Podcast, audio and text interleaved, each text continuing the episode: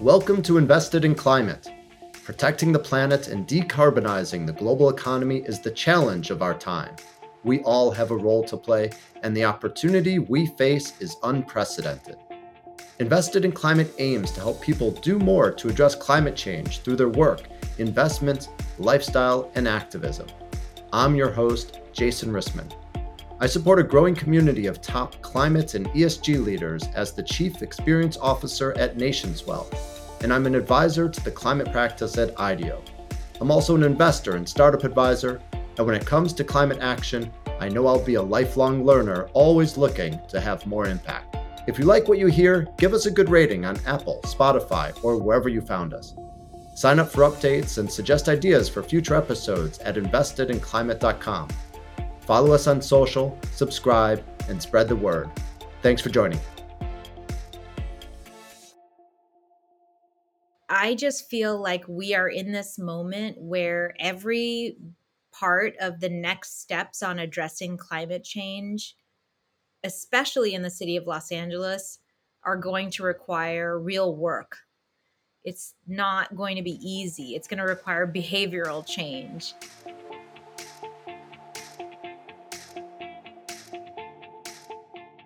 Hi, everyone. When it comes to climate policy, we hear a whole lot about what's happening or not at the federal level, and it's easy to miss the critical role of states and cities in responding to climate change. Whether you know it or not, your local government is shaping how your community is preparing for and responding to climate impacts. And it's also making choices driven by the climate transition that affect your daily life. Building codes, electric vehicle infrastructure, public transportation, waste management, green spaces. Maybe these things don't sound sexy, but they're central to cutting emissions and creating more resilient, livable communities. Today's episode focuses on cities, and we're joined by two city council members who are leading the climate efforts of two major U.S. cities. Yassamin Ansari is vice mayor and council member of Phoenix, Arizona, and Nithya Raman is a city council member of Los Angeles. Both Councilmember Ansari and Raman care deeply about climate action, and in this conversation, we discussed how they're setting their priorities, the progress they've made, their goals for the future, and much more. I learned a lot from this conversation and suspect you will as well. Here we go. Councilmember Raman and Councilmember Ansari, welcome to Invested in Climate. So delighted to have you both on the show. Thank you so much for having us. Thank you where do I find you both today? Are you both in your respective jurisdictions and cities? Yeah, I am in my office. I just got back from visiting a new training mm-hmm. center where folks who want to get into the culinary industry and work at our airports and hotels are training. And I believe it's actually their second one after Los Angeles. So, a nice little connection there. Oh, that's great. And I am right now in my home. I just got home from the office after watching some of our budget hearings for our city council budget process, which are happening right now. Well, thank you both so much for carving out time amidst uh, busy workdays to have this conversation. We're here today to discuss the importance of local climate policy. And I'm really excited to learn from both of you who are champions and working to make your cities more sustainable. Before we dig in, let's just start with introductions. Councilmember Ansari, would you please kick us off and just tell us a bit about your background, the city that you're serving, and what personally inspired you to focus on climate? Absolutely. Well, thank you again for having me. My name is Yassamin Ansari. I'm serving as the Vice Mayor of Phoenix, Arizona. I am an Arizona native, the daughter of two Iranian immigrants, and have actually spent my entire professional career working on climate issues. I sort of fell into it accidentally after undergrad when I was studying international relations and really had a focus on the Middle East and refugee issues, I ended up through a public service fellowship landing at the United Nations. Fresh out of college, I worked on former UN Secretary General Ban Ki moon's climate action team starting in 2014 and got to be part of this amazing 20 person team of individuals from all around the world who are helping to advise and do the political work to help make the Paris Climate Agreement happen a year and a half after that in 2015. And I have always been extremely passionate about this issue after really kind of realizing how all encompassing the climate crisis was, whether you are somebody who cares about public health issues, national security, economic issues, climate is at the forefront of all of that. And so I later went on to help run several global climate action summits, but it was really in 2017 18 that I started thinking about running for office and realized the importance of local representation. At that time, we were in the middle of the Trump administration. We had pulled out as a country of the Paris Agreement, which was devastating. And I was at the time working with uh, former Governor Brown's team, putting focused on non-state climate action. So working with cities, working with states, working with companies from around the U.S. and around the world on pushing them to strengthen their climate commitments in the absence of federal leadership. So I started looking back at my own hometown and finding articles that called Phoenix the least sustainable city in the country, which was pretty alarming given that it is also the fastest warming city. I really saw the importance of having local champions who understood the urgency of the climate crisis, but also had experience working on the issue. So that's how I ended up back here in Phoenix running for the Phoenix City Council.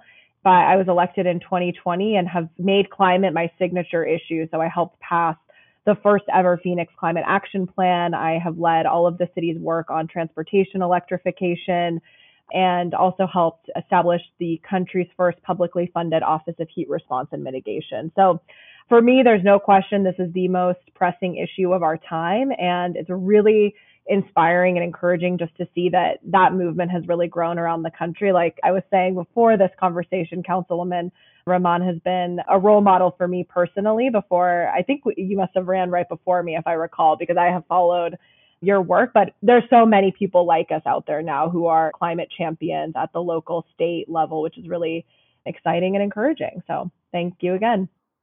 Great. Thank you, Councilmember Ansari. There's so much that you mentioned that we're going to want to circle back to. But first, Councilmember Raman would love to hear your story as well. Well, thank you again. And my name is Nithya Raman, and I'm the council member for the fourth district here in the city of Los Angeles, which has 260,000 constituents, and the neighborhoods stretch from northern Silver Lake to Reseda, going through the Hollywood Hills, if you know anything about Los Angeles geography. And I really wanted to do this work. I'm trained as an urban planner, I've done a lot of work on urban poverty issues. But for me, the city of Los Angeles is a very unique governance system. City council members have an incredible amount of power. The city has a lot of tools in its toolbox to address some of the biggest challenges that are facing it. To me, these are really our housing and homelessness crisis and our climate issues. These tools, I thought, were really underutilized by our city council over the past few decades, I would argue. A lot of people come into these roles without a clear sense, I think, of what is possible if the city really takes significant action. And I really wanted to talk about that. That's part of why I ran for office. I love cities. I wanted to talk about cities. So I ended up running for office on a platform of change, of thinking about how we can utilize the city as a means to bolster action on the issues that matter most to us. And that's exactly what we've done. Since I've been here, I've done a couple of different things that I think are really exciting. Most importantly, we passed an ordinance that went into effect on April 1st, which requires that all new construction, both residential and commercial, in the city of Los Angeles is carbon free. So basically, it means all electric, which brings up a whole other set of issues of how do you make sure we have the electric capacity? How do we make sure that we have the generation capacity? How do we make sure that we're resilient even as we're making this transition? But we're one of the biggest cities to do this. We're one of the biggest cities to actually implement this legislation. And I think it can be the way forward for many other cities in terms of taking big climate action. That's great. Thank you, Councilmember Raman. Both of you, it's very clear, have strong track records for climate action. And I'd love to just start by offering listeners a high level understanding of what happens at the city level, what's really possible, and what can cities do. And amongst all of the opportunities you have to move the needle on climate, how do you establish your priorities? Councilmember Ansari, would you like to start? I think cities have a huge amount of power and an incredible role to play in combating climate change. As Councilwoman Raman said, I think, first of all, at the city level, you're closest to the people. So you can work hand in hand with your constituents to bring about policy changes. And you're also at the forefront of how your city develops, how you build. Phoenix we always like to tout uh, we're fifth largest city after Los Angeles, and we're the fastest growing city in the country, and we're a very young city. And so, as council members, we have an incredible amount of sway and jurisdiction over how the city continues to grow, and we need to make sure that that is done in a sustainable way. Right now, I am very focused at the city level on transportation electrification because unfortunately in Phoenix we have heavy car culture. More than 50% of our greenhouse gas emissions is a result of the transportation sector. And so we are investing in building out our public transportation system. We are building light rail. Currently, I'm extending light rail in my district on the south side of South Phoenix and then later in West Phoenix. We have ordered our first electric buses and now finally have a transition plan to completely phase out any carbon powered buses by 2040 and we're installing public charging infrastructure across the city. And that's something that we have been able to do, even though in Arizona, unfortunately, we have some pretty prohibitive state laws that preempt us from doing as much as I would like to do, especially on anything that is a mandate. We are very limited in that regard, but we have been able to be creative and work around that and think big in that regard. I think on the heat front, we're also trying to make a lot of progress. Again, fastest heating city, hottest city in the US and even the Western Hemisphere as we are building new buildings, new housing infrastructure, et cetera. We're doing everything we can to combat our urban heat island effect to the extent possible. We have pretty ambitious tree and shade goals at the city and several positions dedicated now to make sure that those goals are implemented. So I think there's a lot that there's still so much more. I'll be the first to say it that Phoenix needs to do. And I wish we had a little bit more power in regards to mandating certain things, but you also do have the ability to work with constituents, work with stakeholders, and we're also going through our budget process. And over the past few years, we've made significant investments in climate, which I'm really, really excited about. Great. Thank you so much. Councilmember Raman, what about you? How do you see the role of cities and how do you prioritize? Here in the city of Los Angeles, we have, like I said, some unique tools. And I think broadly speaking, my philosophy on the role of cities really comes from my experience watching Trump undo some of the great climate legislation of years past and thinking to myself, we need to have a more robust system here in America for preserving our climate gains, especially at a time when I feel like so many Americans really put this kind of climate action at the top of their list in terms of what we should be doing as a country. For me, making sure that we're utilizing the tools of the city to do that is central to how we think about climate action in the country overall the interesting thing about operating in the city of Los Angeles is that Los Angeles has some pretty unique tools. For example, we have our own municipal utility. It's the largest municipal utility in America, the D- Department of Water and Power. We are able to set ambitious goals in terms of moving away from natural gas, moving away from emissions producing sources that I think other cities don't necessarily have the capacity to do. And I think for me, it's really exciting to be in this role, in this place, and think about what kind of rules, what kind of legislation we can put into place to make sure that that really happens over the long term. There's another issue that I think is really important is that we also have a port here. It's a major port. In fact, the Long Beach Los Angeles port complex together is one of the most important economic drivers in the region brings so much into the country, especially during COVID, expanded its activities, and it is the largest source of pollution in, in the region. Again, we have port commissioners that are appointed by the mayor. It is nominally under the control of the city. How do we ensure that we're using all of these tools to move us towards our climate goals, even in a regulatory environment where many of the parts, the pollution producing parts of those assets are actually controlled through federal legislation? So we have airports here. The FAA controls a lot about airline emissions. Ships are controlled outside of the city. But what can we do at the city level to really think about moving towards our climate goals? And that's really the kind of thinking that I want to be doing here. Thank you, Council Member. Councilmember Ansari, you don't have ports, and I don't think that Phoenix has its own utility like LA. But like you said, one thing that's unique about Phoenix is you are the fastest warming city in the United States and in the Western Hemisphere. And as you mentioned, you're the first city that's developed a publicly funded Office of Heat Response and Mitigation. Tell us about that. It is a rapidly growing team at the city. I would say right now, the crises that we're facing here, heat is absolutely one of them. It's already feeling like summer, and we're expecting our first triple digit days very soon. And we're also dealing with a significant housing and homelessness population. So, as Phoenix has grown, we also have not been able to, as a city, but also as a state, keep up with the need for more housing. And that's not just affordable housing, it, it absolutely includes affordable housing, but it's just housing overall. We have a significant shortage.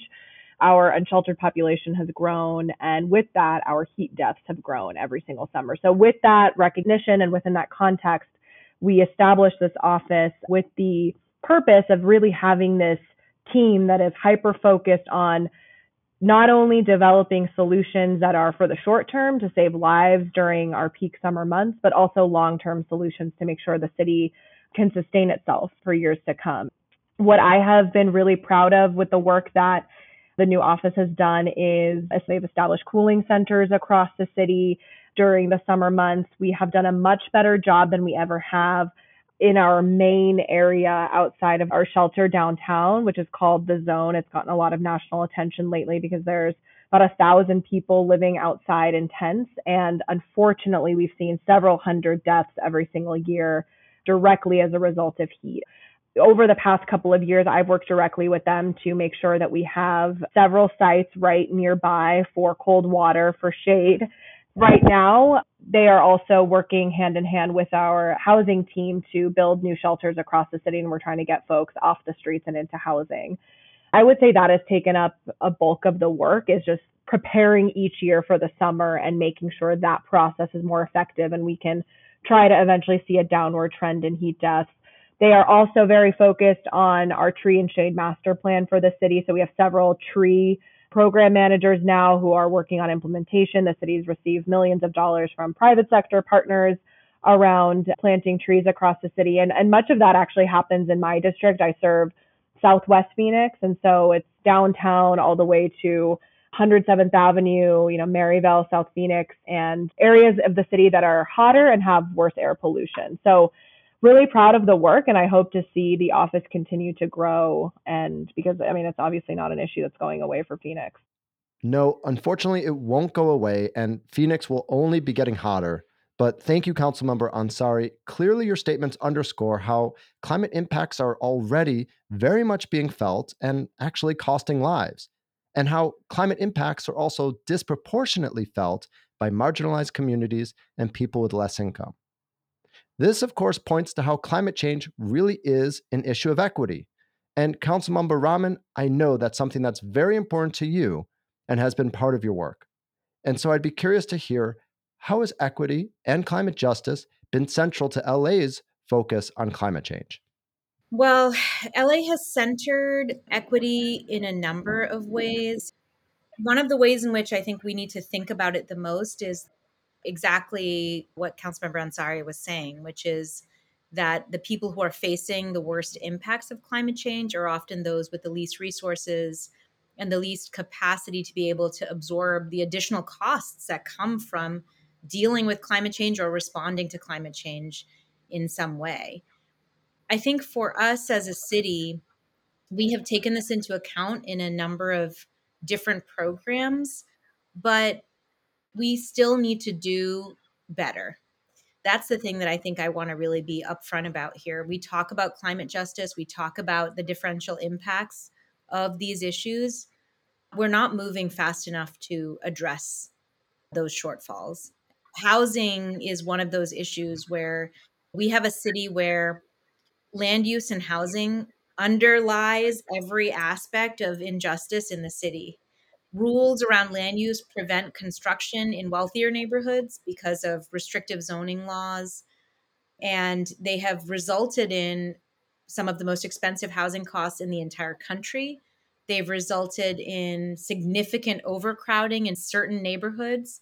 They've also resulted in people being pushed out of the central city areas where you have the greatest access to things like public transit, shade, city resources and into surrounding areas where it is significantly hotter, where the air quality is worse, and where you're driving or taking public transit very, very long distances to be able to come to work. And so, to me, in thinking through the inequitable impacts of climate change, I keep coming back to the issue of land use and how we think about our land use and zoning policies as a tool to achieve greater equity and how we link that to our efforts to really undo climate injustice. That's the thing that I've been thinking the most about, especially as we go through our rezoning process through what's called the housing element here in LA, where we're actually changing our zoning program for the entire city through state mandates. This is the issue that I think underscores my work and my intervention in it. Let's go deeper into that for a moment. And you mentioned before that LA has implemented a zero emission policy for new construction. And this is really something that's a major achievement under your leadership. And recently, banning gas stoves has become controversial and even something that courts have been weighing in on, recently overturning a gas stove ban here in the Bay Area. So tell us more about what you've been able to accomplish on this front in LA and what have you learned that can help others working to decarbonize the built environment? As I mentioned earlier, we passed an ordinance which is now, as of April 1st of this year, is in place. It effectively bans new gas pipelines coming into new construction because what we're asking is that all residential and commercial construction that's new is carbon free. But it is not like Berkeley it is not a ban on the actual piping, it is simply a requirement that new construction be carbon free. I think what is exciting about this moment is that it took a lot of work to get there. I was in office for over a year before we introduced the legislation. And the reason it took a long time to introduce a fairly straightforward piece of legislation is because we were doing the work with our labor partners. We were doing the work with our other council office partners. We were doing the work with our mayor to ensure that everyone was on the same page about what the legislation needed to look like. There are certain key exemptions, which I think are very useful. For example, the legislation right now exempts new commercial kitchens from having to be carbon free. So that means a new restaurant can still have a gas line coming into it. And that has been a traditional source of opposition for some of this legislation in other places. So I think being smart about thinking about who your allies are going to be, where you're going to see the challenges, and strategizing around them or with them, ideally, is really the way that you can get to your goals. The harder challenge is ahead, though, which is decarbonizing our existing building stock. How do you do that in a city like Los Angeles, where 60 plus percent of the population lives in multifamily units, where poverty is very, very high, where housing stock is old, where families do not have the capacity in this intense housing shortage to be able to absorb costs for retrofitting old buildings to become carbon neutral into their they can't absorb that into their rent costs. So how we go about the next step i think is going to be so much more challenging and really has to center equity because we cannot put this on the backs of already overburdened renters in the city. We just cannot do that to our residents. And so this next step in climate action, which is absolutely necessary, which I think a lot of other cities are thinking about and trying to grapple with, will require significant work, significant coalition building, and significant fiscal resources to be able to support us as we move make this transition. Many people saw the headlines about the court overturning the ruling here in Berkeley give us a sense is that affecting momentum nationally there's dozens of cities that are working on trying to decarbonize buildings through policies like this and at the same time there's states that have preempted rules the banning of gas appliances. Well i think of this in the context of how we do our building and zoning codes. A lot of our work around building affordable housing in recent years has not worked because we have mandated certain actions, it has worked because we have incentivized certain actions, right? So Los Angeles needs to build a lot more affordable housing, but in recent years has been building more than it has before. And the way it has done that is in two ways. One, it has a fairly robust accessory dwelling unit program. That's a some people call it a grandma unit or basically another unit in your backyard. We've made it easy to get those permits. We have funding potentially for people who want to build it. So we've made it really easy to build those ADUs, right? And we've made it sometimes good for you to build those ADUs because you get some money from the government to do that. We've also done density bonus programs.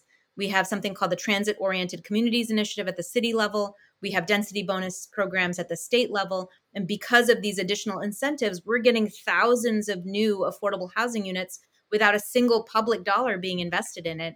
And it has been, relative to Los Angeles's history, very successful.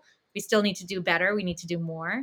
But to me, that is a very, very easy pathway forward. What if, for example, in a city that wanted to incentivize this, you said any new piece of construction gets to the front of the line in terms of building permits, has exemptions from certain kinds of costs. If they make these kinds of commitments i would imagine that the market would respond very very favorably to that kind of policy making thank you.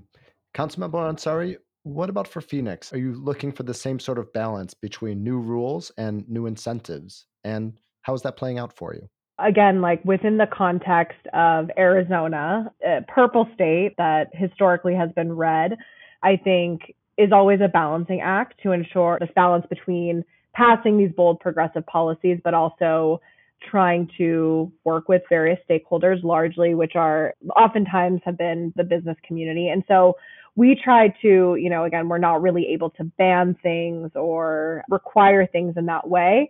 I've been very focused on just trying to incentivize better behavior on housing has been at the forefront recently and we're quite behind, but I've been leading the charge over the last six months around text amendments in our zoning laws for ADUs and duplexes and triplexes to make that easier. And we'll hopefully be passing those changes this September of this calendar year.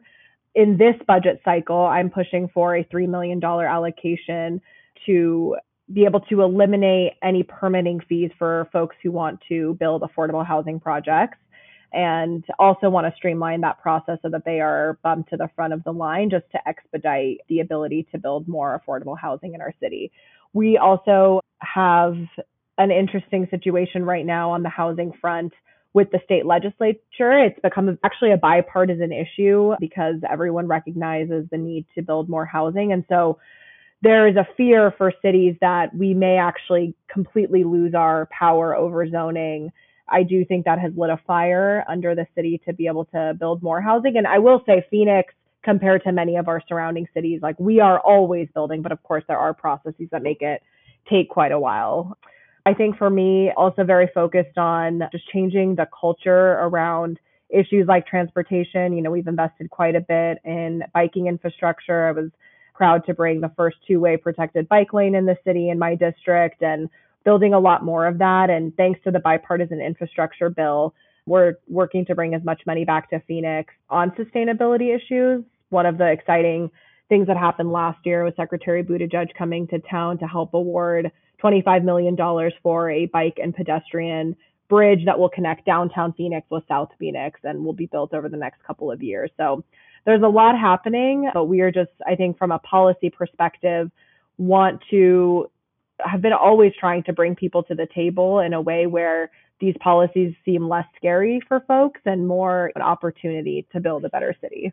Looking forward for the rest of the year or even the next couple of years, what for your cities do you think are the biggest priorities? What are some areas where you hope your cities can make much more progress? And Councilmember Raman, you, you mentioned the embedded carbon in buildings that are already standing. But what else is on your minds? What are some opportunities and priorities for you? I do think that transportation is also a big focus for us here in LA. Transportation and housing for me are the two big climate levers that I'd like to push a lot more for me on the housing front, again, I think we need to build more housing. We need to build more affordable housing, and we need to be doing it in places where people are not reliant on cars to get from that housing to their place of work. And that is something that the city is really going to have to grapple with as we move forward. To me, that kind of action is very, very important housing action. The other piece is really building out exactly as Councilmember Ansari was mentioning in Phoenix, trying to build out transportation infrastructure that can help get people safely out of their cars. one thing I'm very excited about is the representative from the only bridge district between the San Fernando Valley and the basin. And I really want to make sure that we have protected pathways to use a bicycle to get from the valley into the center of the city. Because I think if we can do that, which we don't have right now, and it can be a protected pathway that's really unbroken, that is a network that's not in and out, what we can do is really transform the way in which people think about commuting in Los Angeles. And that to me is a really powerful vision for change that I think could also galvanize community support because what is the biggest obstacle to doing any of this work it's opposition from neighborhoods that say i don't want more housing and i don't want to slow down my car ride which are both completely understandable. You love your neighborhood and it's awful to be stuck in traffic but we can overcome those issues if we really present people with a vision of what that change can be like that they can all rally around.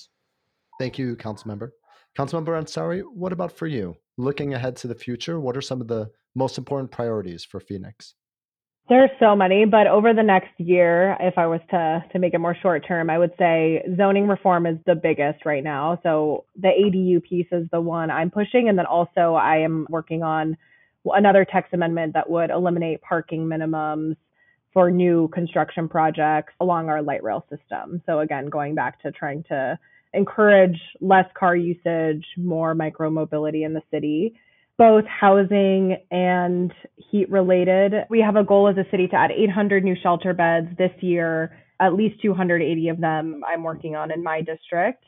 And then third, I think just more implementation on our transportation electrification plan. That was a policy I passed a year and a half ago, specifically wanting to increase the number of public charging stations that we have around the city. So we have a goal of 500 by 2030 especially in lower income neighborhoods, communities of color, et cetera. We are installing charging stations at public libraries, at our parks, at any city owned facilities. And we also have a goal, and actually, I'll be going after this. We're doing workshops in communities, and we're hoping to do a pilot program around like an electric car sharing program. So, working on that right now. I just really want to show as much progress as possible over the next year or two to show like what the future of Phoenix can really look like if we truly were a sustainable city. Let's switch gears for a moment and talk about private public partnerships. And the private sector, of course, plays a critical role in addressing climate change. And both LA mm-hmm. and Phoenix have incredible bases of companies and are innovation hubs in their own ways. And I think of the LA Clean Tech Incubator in LA as being a great source of innovation.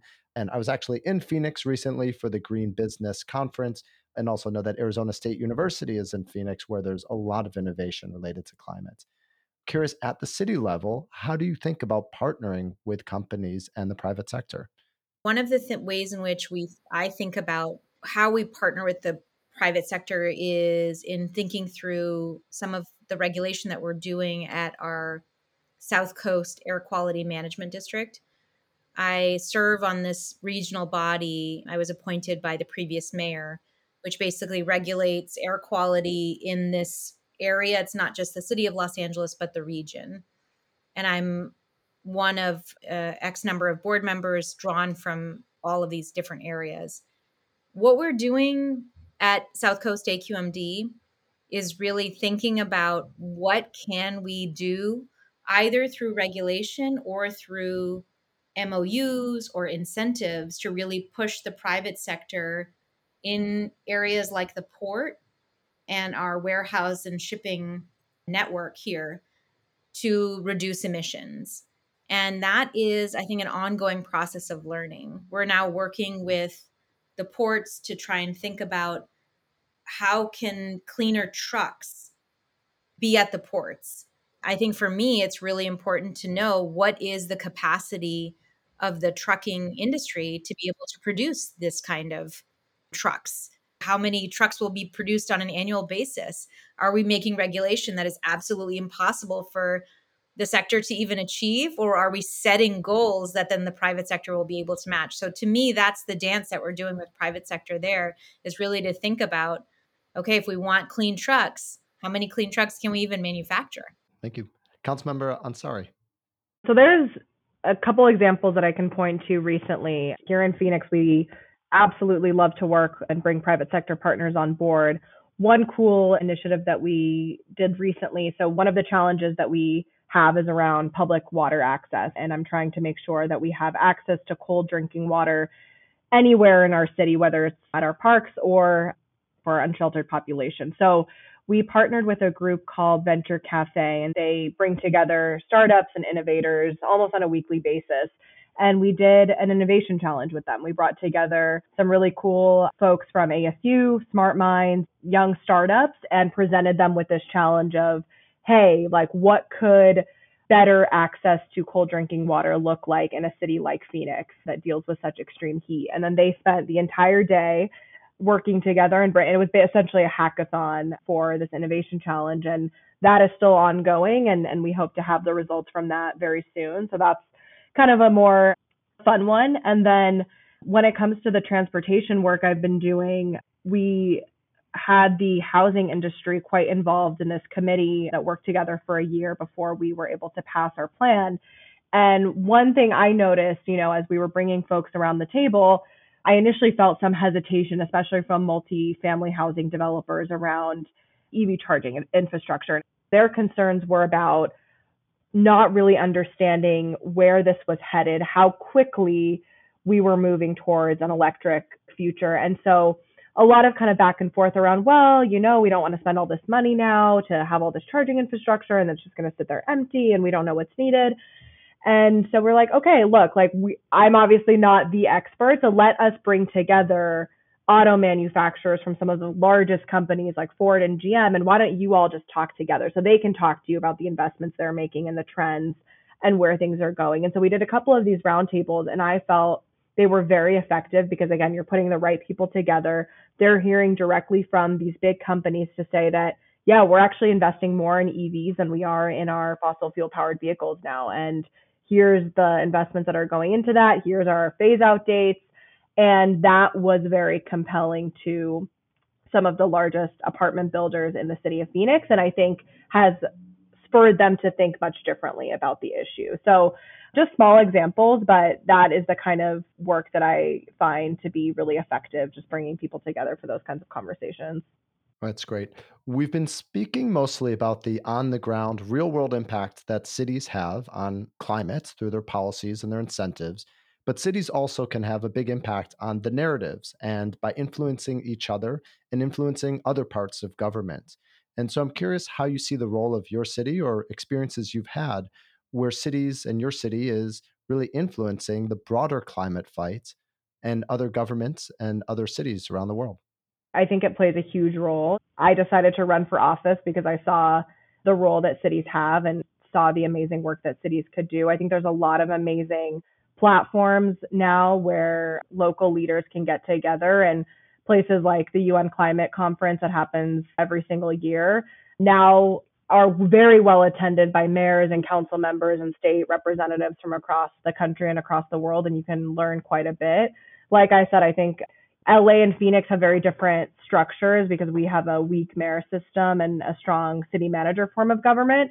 But still, I think there's like a ton of cool things that Los Angeles and Denver is another one that I think has done really cool work that I like to take lessons from. But that's honestly one of my favorite things to do as a council member is to kind of just look to cool innovative policies that other cities have passed or just things that they're doing and and learn from that.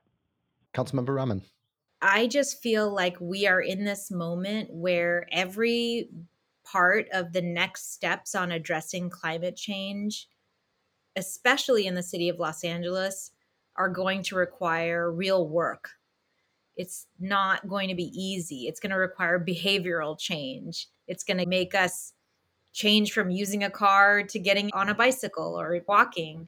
It's going to require us to change our appliances, to change the way we cook, to change the way in which we think about how we live in our city and how we interact with the space around it, to change how we think about neighborhoods and what it means to have a neighborhood that you feel strongly about and how it looks and feels to you is hard. These are all really challenging things that cities have to do and residents of cities have to do in order to be able to address climate change in a proactive way.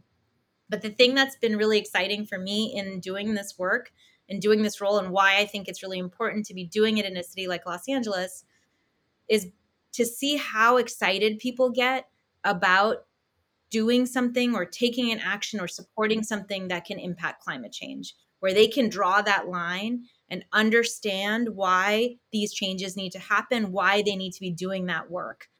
I think about, for example, our new state composting law, which mandates that every city has to take all of their organics out of the waste stream. That's both a landfill space issue, but also a methane gas production issue.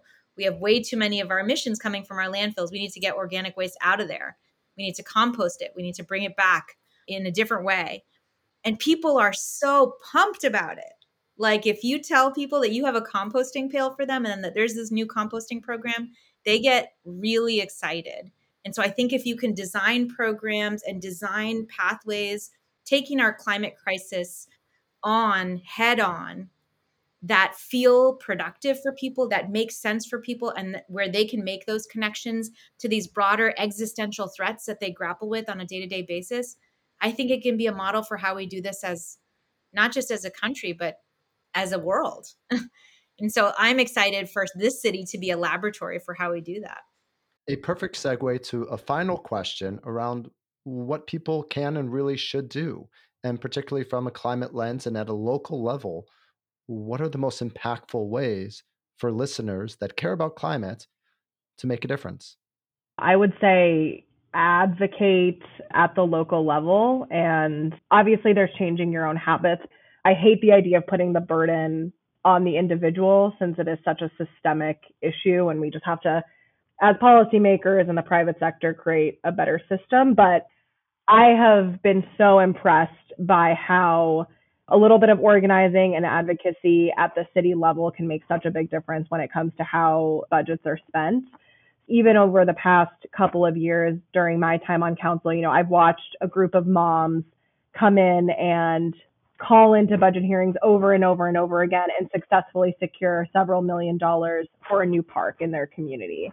I've watched a group of senior citizens who predominantly spoke Spanish come and advocate for better bus route access in their neighborhood near a senior center and they got it and we worked with them to get them expanded bus service. Same thing with more shelter beds and money for homelessness. So it really does make a difference coming to council meetings speaking at budget hearings et cetera and that's what as an office we try to push for all the time we're constantly organizing the community around things that they want to get and working together to make it happen so i think that is the way any person in an American city can make a huge, huge difference. Councilmember Raman, what about you?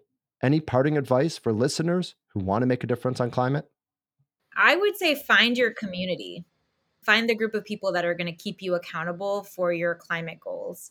I think all of this advocacy, thinking about what your city can do, advocating for it, all of that requires persistence, it requires energy, it requires marathon level patience and training in order to be able to actually make change that can yield results.